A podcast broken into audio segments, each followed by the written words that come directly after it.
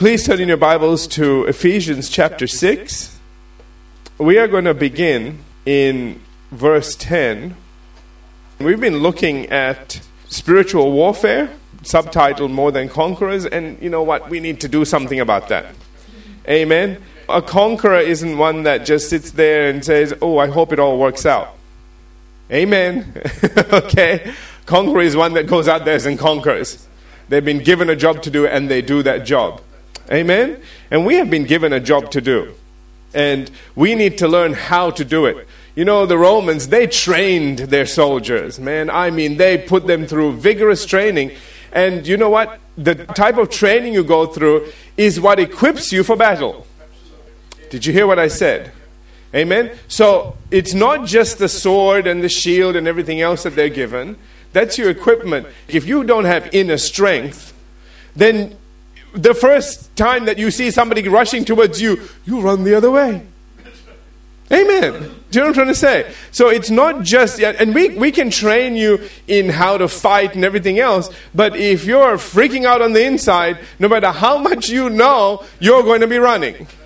And there's no armor in the back generally. Do you hear what I'm saying? Amen? All the armor is for you to go into the fight, not to run away from it. All right, so having said that, we are looking first of all at how to be strong in the Lord. Amen? And so let me just read here in Ephesians chapter 6 and verse 10. The Apostle Paul writing says, Finally, my brethren, be strong in the Lord and the power of his might. So I want to take some time with this because if you are not strong in the Lord and the power of his might, you won't even put on the armor. It's all been given to you, it's all been forged by God, it is flawless, and you won't put it on. Do you know why? Because you're too busy running. Amen. Are you all here? So we need to stand and fight. We need to have something inside of us that allows us to stand there, and we need the scriptures to do it. We need to know that God is on your side. That's Romans 8:31 by the way, all right? If ever there's a question, no, he's on your side. If ever there is a problem, uh, Pastor Emily shared this with you this morning. 1 John chapter 5, verse 4. Whatsoever is born of God overcomes the world. Overcomes the world means the world is trying to do that to you and you are winning. You are fighting back and you are winning. Amen? All right, so in Ephesians chapter 1, can you please turn there? Ephesians chapter 1 now and verse 19. So he says, Be strong in the Lord in the power of his might. We need to pay special attention to the words power and might. First, the word power in the Greek means demonstrative, eruptive, tangible power. Did you get that? Demonstrative, which means it's not just something on the inside that you can't see, that you never see a manifestation of. It is a power that is demonstrable, it, it's there to see. All right. The next thing is it's eruptive. Have you ever seen a volcano? There's no way you can put a cork on that. That's the kind of power that is inside of you. This is what the word power is, okay? And it's tangible. Now, you know, we see that in the way that Jesus laid hands on the sick. Lepers just were healed top to bottom, the dead were raised. I mean, there was tangible power. When there was a storm, he would stand up and say, Peace, be still. There was tangible power. Something happened, and it says there was a great calm. Do you understand? So that power is tangible.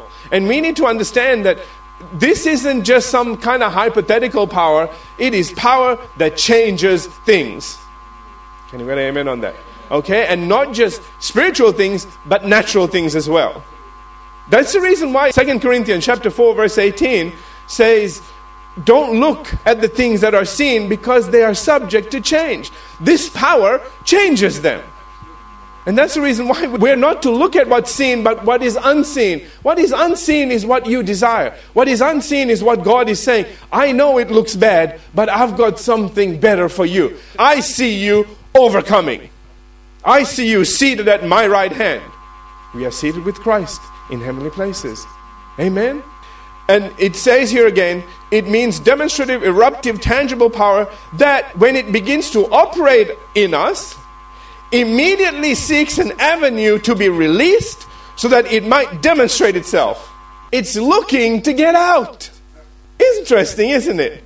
So much of the time we're trying to get it out. We, we, see, it's all in your mind. It's how you perceive something. If you think it's hard,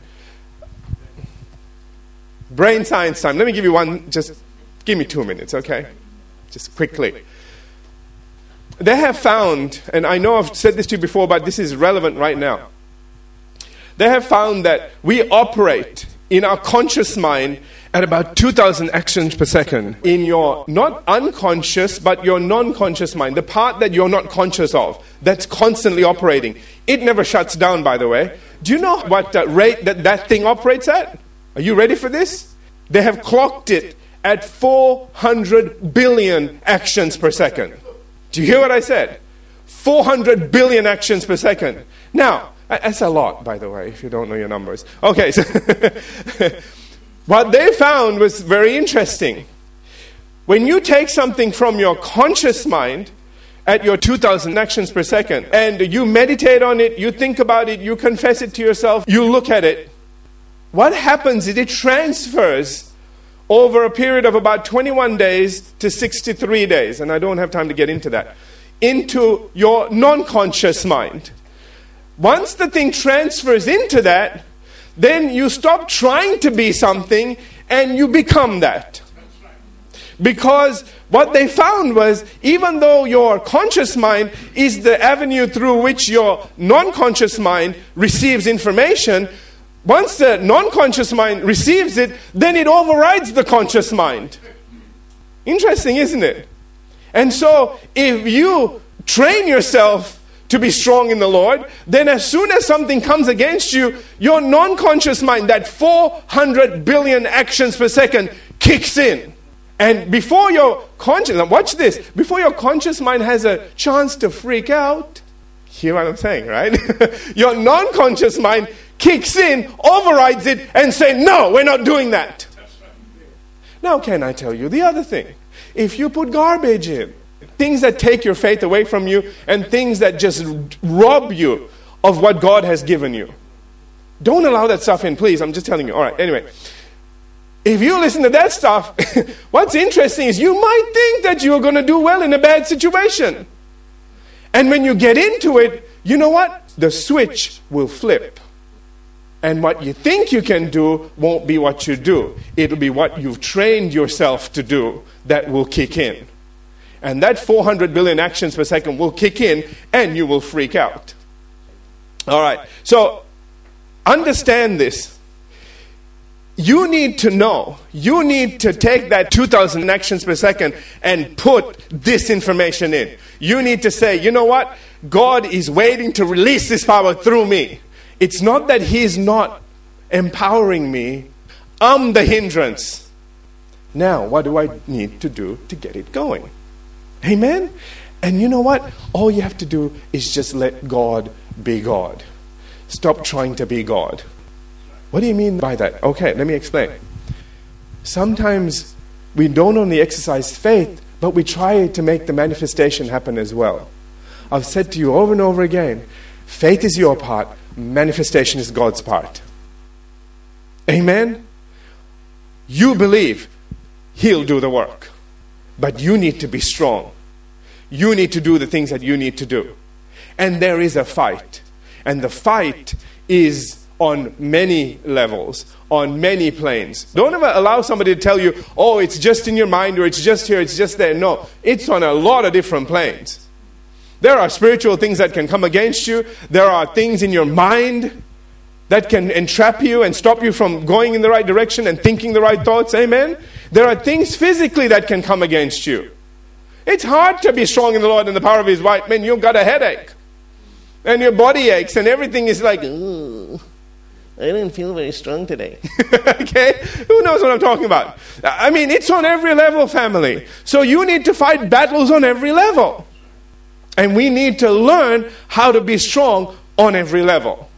Okay, that, that's the reason why you need to come to church, man, because I'm, I'm trying to give it to you on all the different levels. It takes a while. Amen. Okay. Let's move on. In short, this isn't some hypothetical power, but power that is visible to the natural human eye and therefore perfect for proving the existence of God in the supernatural. One of the greatest th- ways that you can prove God is there, heal somebody. I mean, you can argue till your teeth fall out. It won't change until you lay hands on the sick. They recover, they go, okay, talk to me, I'm listening. See, this is what made Jesus different. He didn't just stand there and talk and talk and talk. In fact, he healed them all, then they were listening. If you follow the Gospels carefully, you watch, he'll start healing people, and then they'll turn up in droves to hear the word. They want to know what's behind this. We know, in fact, Nicodemus put it really well. We said, We know you're, you're sent from God because only somebody from God can do the things that you do, the works that you do. So that is what the enemy has been trying to stop the body of Christ stepping into. Because once we step into that, there's no more argument. You can argue for 10 minutes, I'll heal you in two, let's talk after that and see how we go. Amen. End of story. You might say, well, hang on a second. What about those people that don't have faith? Do you remember the, they call gifts of the Spirit, they're really not. They're manifestations of the Spirit. Do you remember the manifestations of the Spirit, the nine of them? Do you know one of them is healing, one of them is faith? Do you know those, those are gifts of healing and gifts of faith? Not that every believer shall lay hands on sick and re- recover. That is a gift. The difference, can I give you this now? Are you all ready? Get this, please. The difference is this. When you are praying for believers and they're receiving it, you can lay hands on the sick and they will recover. When you're dealing with a difficult situation where the person is not going to believe, you need the gift of faith to override a couple of things. Not their will, their unbelief. See, they can be willing but not believe. They want to be healed, but I don't think this is going to work. That's where the gift of faith and the gift of healings kicks in. To hear what I'm saying? And we need to learn how to walk in that and understand that when we're praying that it doesn't matter what they're believing, so to speak. What matters now is do they want it or not? And if they do, we're going to force that door open and get this into you. I've done that with one or two people. It's, it's hard because you put your hands on them and you know, oh yeah, go ahead. You know, I've had everybody in the door put their hands on my head and pray, but you have a shot at it and let's see what happens. Is what's going through their mind. You know, like I said, knowing what they're thinking, sometimes it's a hindrance. Sometimes it helps, so I know how to minister to you guys, but other times, I tell you what, you know, you just want to take hands off, just go sit down. It's okay, don't worry about it. No, you don't do stuff like that. that you know, and I remember this individual and I know that's what they were thinking. And it's worse when they're a relative. And you know, this snooty little kid, I know you from when you were running around in diapers, you know. Anyway, and, and now you want to lay hands on me. And anyway, okay. And I just remember I, I laid my hands on this individual, and God said, This is what's going on. I said, Did you really have to tell me? And He said, You need to exercise your faith on a different level. And I said, Oh, okay. And so, I mean, I, I had to push against a barrier. And the Lord said, Push through. And so I did. I prayed. This is the power of His might. Are you catching on to this? Okay, I prayed and I, I, I don't know what I prayed because God prays through me. Who knows? What I, you know, at the end I go, what did I say? You know? But anyway, I knew it was strong and suddenly felt the switch clicked from off to on. Something happened. And I thought, ooh, the power is flowing now. Hallelujah. And needless to say, that person got healed. Praise God. You know what the problem was? The problem was in me. If I knew more of this, had I put all of this in, it would have flowed a lot quicker and a lot easier. Jesus didn't have these problems. I know it says in his own hometown they wouldn't believe and all that sort of stuff, okay? Like I said, if they don't have faith in God or they're rejecting the messenger, like really rejecting the messenger, then there's a problem. Because wills are involved now. Do you understand? And God won't ever override a will. Like I said, if they're willing, then this is available. All right, let's move on. Uh, that's just a little side trip. Back to this. When the Apostle Paul used this word, when he said to be strong in the Lord, the Ephesian church immediately understood what it meant because he had already used it earlier on in the book. In Ephesians chapter 1, verse 19, it says, And what is the exceeding greatness of his power to us who believe? What is the exceeding greatness of his power? Exceeding greatness of his power. Please get that. Toward us who believe, according to the working of his mighty power, which he worked in Christ when he raised him from the dead and seated him at his right hand in the heavenly places, far above all principality and power and might and dominion and every name that is named, not only in this age, but also in that which is to come. One commentator wrote this the very same exact identical kind of power that God used when He raised Jesus from the dead is the very same exact identical power that is now at work in us. This is the strongest stream of power that is known in the universe. In fact, the power is so supreme that in Scripture it is only used in reference to God's power. Man does not possess this kind of power unless it has been given to him by God. Did you get all of that? See, there's a lot of stuff out there, you know, all the self helps and uh, I'm empowering myself and yada, yada, yada, you know, okay? All of that stuff is good and all, and I'm sure it does something for you. Especially when we understand the relationship with your conscious and your non conscious mind. Do you understand? And there are things that you can release inside of yourself. God made you in His image and likeness. You need to understand that you inherently have some very powerful things at work in you. He didn't make a messed up work, it was a good work. Do you know that it's basically about 5% in our, in our being that got messed up physically? No, not spiritually, because we died spiritually, all right? But in our physical being, the things that messed up was about 5%. 95% is still right. But when, when you think about that, you begin to realize, yeah, of course, otherwise we wouldn't be standing up and talking. Amen? Yeah, some of us might have glasses or little things. That's our 5%. So there isn't a lot wrong with you that needs to be fixed. That's the revelation I want to give you. And you need to use God's power and allow it and release it in your life so that He can look after that 5%. Because if you neglect that 5%, it will become a lot more. Can I get amen on that? Do you understand what I'm trying to say? There are people out there today that are suffering all kinds of sicknesses and diseases because they allowed that 5% to just grow and grow and grow. It's like not mowing your lawn, you know what I'm saying? After a while, you don't need a lawnmower anymore, you need shears because it's so high. Remember when we moved into our home at Granville.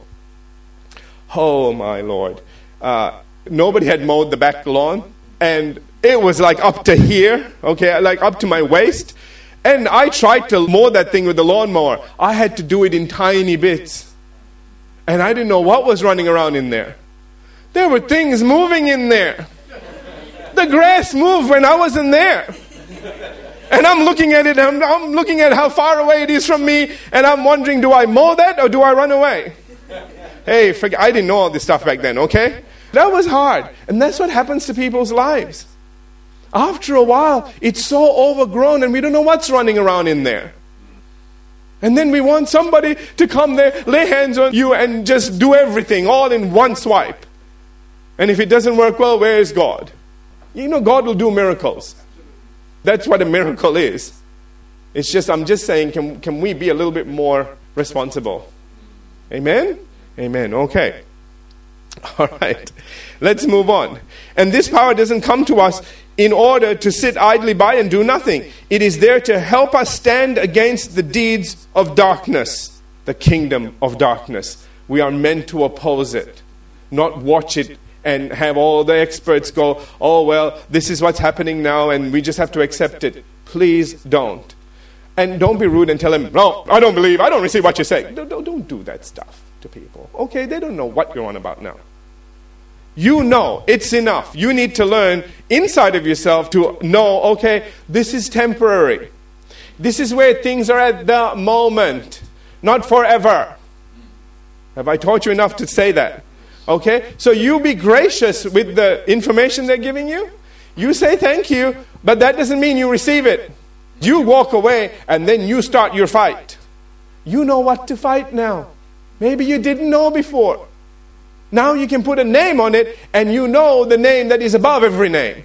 And in the name of Jesus, you take whatever that is and say, I cast you to the ground. I call you dead. I call you inactive in my life.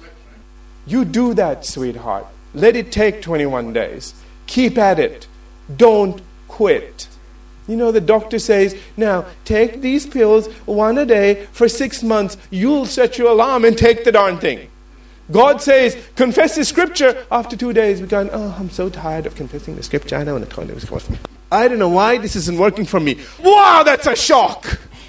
If you did that with your medication, you never get well. Amen? And that thing is only a temporary fix. This thing will do all kinds of amazing things to you. Anyway, let us move on. So it is here to help us stand against the deeds of darkness and to help us carry the heavy armor of God that we so desperately need in our fight against the wiles of the devil. All right, so this power is required to carry this armor and to use this armor as well. Do you understand? Amen? I have to give you this scripture.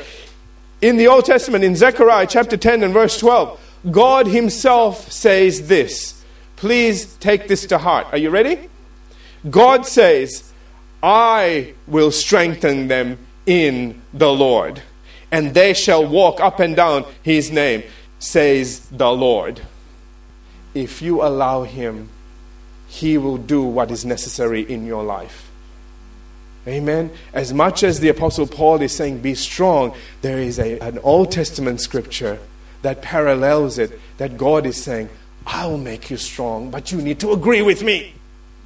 Amen. Are you getting this? Both sides of the coin. So you know you don't have to beg. He already is on board with this. He just needs your agreement. But that's not all. The Apostle Paul goes on to say again in the latter half of, of verse 10. He says, Be strong in the Lord and the power of his might. Let's look at the word might. The word might conveys the picture of an incredibly strong man, like a bodybuilder who is mighty with great muscular capabilities. And what the Apostle Paul does is apply this incredible picture not to some hypothetical superhuman being, but to God Himself. Simply because he knew that there would be no one more powerful than God. Have you ever thought about that? you know, we see God as loving and everything. If him and Arnold Schwarzenegger, I love you, Arnie, but if him and Arnold Schwarzenegger, okay, you know, if there was a competition, there wouldn't be one. You can take the person with the greatest muscular body that, that the planet has to offer. Hercules! No, okay, whoever. Okay? but anyway, and put him next to God. Are you kidding? So, what the Apostle Paul is saying is that all that God is, and all the power he possesses, and all the energy of his muscular and mighty ability is what energizes the demonstrative, eruptive, tangible power that is now at work in all those who have been empowered by His Spirit. Amen. This is about having God in you. This is about the Spirit of God empowering you. And family, whatever it is in your life, you know, it can be from the smallest thing to the biggest thing. You don't need to shift the orbit of planets or anything like that. Okay, don't worry about all that stuff. Your iron doesn't work. Your washing machine quits on you. You know, things just just naughty things. Things that you're driving and the car overheats or you know suddenly you hit a big puddle of water and all the lights come on. You know what I'm trying to say? All the little red lights down the bottom that says, "We're quitting now. Thank you very much. See you later. Bye." engine has left the building. you know, okay, you know, you know what I'm trying to say? That happened to me, man. I was driving just recently, you know, we had so much rain, and I was driving, and you can't see sometimes where there's a hole. Because the way the water reflects, and if there's enough rain, you just can't tell. And I, and I was in a little bit of a hurry to get somewhere, and I hit this massive puddle of water, and it just whooshed up into my engine. It went in there all my little ca- lights came on. And all I thought was God, and they all went off, and I kept driving. Be strong in the Lord and the power of His might. That's when you need it. And you know what I did for the rest of the way? I didn't say, Oh, how lucky I was. I said, Thank you, God, thank you, God, thank you, God. I'm not stupid. I knew it was Him. I knew God just did something there. Amen. That's how you leave the door open. Truly, for the rest of the trip, I was just having a prayer session. I just said, Oh, thank you. I, I wasn't weird, okay? I was like, Oh, hallelujah. Okay, don't do that when you're driving, you crash. Amen? okay? I mean, I was driving, and in my heart, I was dancing. I was just, Hallelujah, thank you, God. And you know what the devil says? Ah, yeah, that was. I said, Shut up. You were the one that tried to stop the car. See, as soon as God intervenes, you know what he'll say? Oh, you were just lucky. Don't ever let him say that junk to you. Because you know what he's trying to do? Listen to me. Can I give you some revelation? He sets a trap. God delivers you, and he says, Oh, no, no, that was nothing. So that he can set the next trap, and maybe he'll get you the next time. But if he sets the trap and God delivers you and you're praising God, he'll think twice about setting another trap. Because he now becomes responsible for you praising God. That's not in his job description. He's not there to help us get to God, no matter what some other preachers might preach. Because his end is in the, the lake of fire. That's not a reward for somebody that helped the church get somewhere. Amen? He has a bad end coming and he knows it. Battle of Armageddon. Explain that to me. If they're such good pals. Amen. You know, that stuff doesn't make sense and it doesn't follow through and it just junk. It's excuses that people make up for their own lack of faith. It's easier to blame God, you know, than to blame yourself. I'm just saying. If I do something dumb, it's not God testing me. I did something dumb. Now I need his help to get out. okay? There's no testing there, there's just stupidity. I'm very clear about those things. And that's what allows God to work in my life. Amen. I have run out of time. We will go to verse 11 next week. Amen. I have finished verse 10 today, okay? Sorry, what was that? Yeah, yeah. And so, anyway, verse 11 says, hey, you know, okay. It says, put on the whole armor of God. Let me just introduce it. It's your fault. Blame him. In the car park, you can do whatever you want. You can then bring him in for healing. Okay, I know I have run out of time. All right. it says, he says, put on the whole armor of God. You know, that is repeated in verse 13. Do you know why he has to repeat himself? Because Christians don't take it up. So we are going to talk about that next time we come back. Amen? It is up to you to put on your armor. It's been given to you, it, you have been blessed with it, it has been delivered to your doorstep, so to speak. It's time for you to open that package up and use what is in there. Amen? Hallelujah. All right. Let's have every head bowed, every eye closed, and we will pick it up there next time.